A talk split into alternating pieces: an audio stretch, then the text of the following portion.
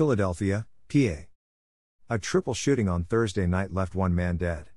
The shooting happened on the 6300 block of Castor Avenue, shortly before 8 p.m., according to a report from CBS 3 Philly.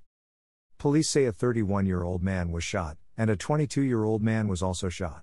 A 26 year old man was also shot in the chest. He died at a hospital a little while after arriving.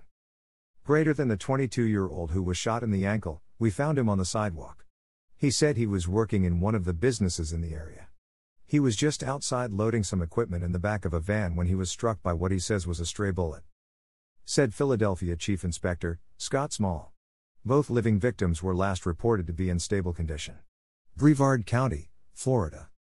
Brevard County, Florida, Sheriff Wayne Ivey is encouraging the owner of $2 million worth of weed, that was misplaced or lost, to come get their product that the police are holding onto for them. According to CNN, the weed was found in a mini storage facility in Viera, which is located on Florida's eastern coast. Sheriff Ivey said in a Facebook post that the rightful owner of the product should go to the department's Criminal Investigative Services building immediately. The sheriff also said some other things. Greater than if you happen to have lost or misplaced approximately 770 pounds of high grade marijuana and would like to have your property returned, Please contact our narcotics agents and we will be more than happy to reunite you with your lost product. Brevard County Sheriff, Wayne Ivey wrote in a Facebook post.